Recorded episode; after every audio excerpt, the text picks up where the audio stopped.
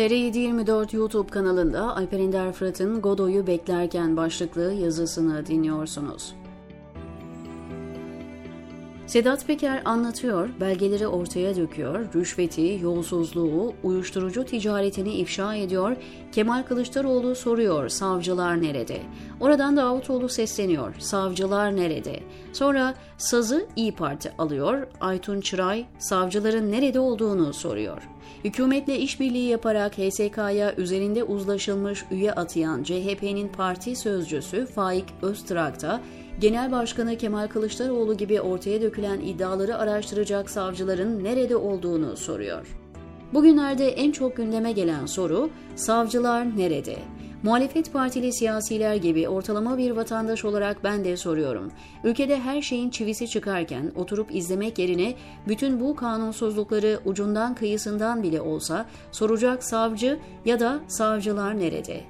Herkesin bildiği o konuyu tekrar etmiş olmayayım örgütlü suçla mücadele eden, ülkedeki hırsızların, katillerin, darbecilerin, çetelerin, şikecilerin peşine düşen namuslu hakim ve savcılar, iktidar ve muhalefetin el birliğiyle meslekten atılıp tutuklandı. Bunu zaten bütün ülke biliyor. Peki ya geri kalanlar? Ülkedeki bütün hakim ve savcılar hükümetin düşüncesinde onlar tarafından mesleğe atanmış değiller. AKP'ye ters hatta ona hasmane duygular besleyen hakim ve savcı sayısının en az hükümetin atadığı hakim ve savcılar kadar olduğunu bilmeyen yok. Atatürkçü, Kemalist, solcu, Dersimli binlerce kişi hakim ve savcı titriyle devletten maaş almaya, yetki taşımaya devam ediyor. Birkaç hafta önce deniz kenarında oturmuş karşı kıyıyı izlerken Türkiye'den gezmeye gelmiş birisiyle tanışmıştım.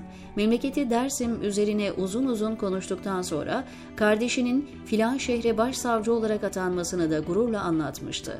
Yani bugün tamamen siyasi tercihlerle atanan başsavcılık makamına da bahsettiğim Atatürkçü, solcu, Dersimli savcılar pekala atanıyor. Nasıl bir ittifak ve işbirliğinin sonucu olarak bu atamalar yapılıyor bilemiyorum ama yargıda tek borusu ötenin saray olmadığını bilmeyen yok. Hatta geçtiğimiz günlerde Mine Kırıkkanaat bile soruyordu. Muhalefetin oylarıyla atanan HSK üyeleri savcılar nerede?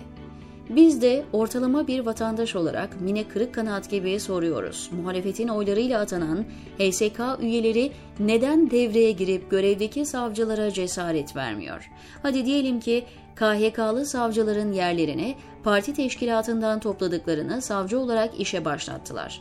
Onlar da talimat gelmeden kılını kıpırdatmıyor.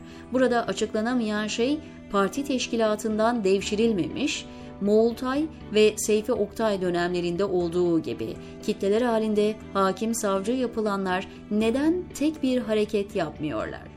Bu durum 2014 HSYK seçimlerinde yargıda birlik platformunu oluşturan kesimlerin gizli ittifakı al gülüm ver gülüm ilişkisinin devamına işarettir ya da siyasi iktidardan korkudan kaynaklanıyor olabilir.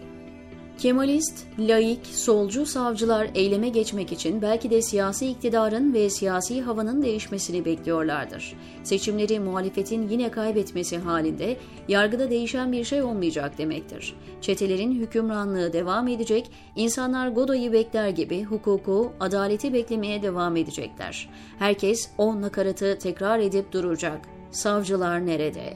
Ama her şeyin temelindeki sorun hukuku amasız, Fakatsız, bila şart isteyen bir toplumsal ve siyasi altyapının olmamasından kaynaklanıyor. Herkes adaleti sadece kendisine istiyor. Bir göl düşünün. Kıyısındaki bütün tesisler ve evler kanalizasyonu arıtmadan göle akıtıyor. Göl pislendikçe insanlar feryat figan bağırıyor.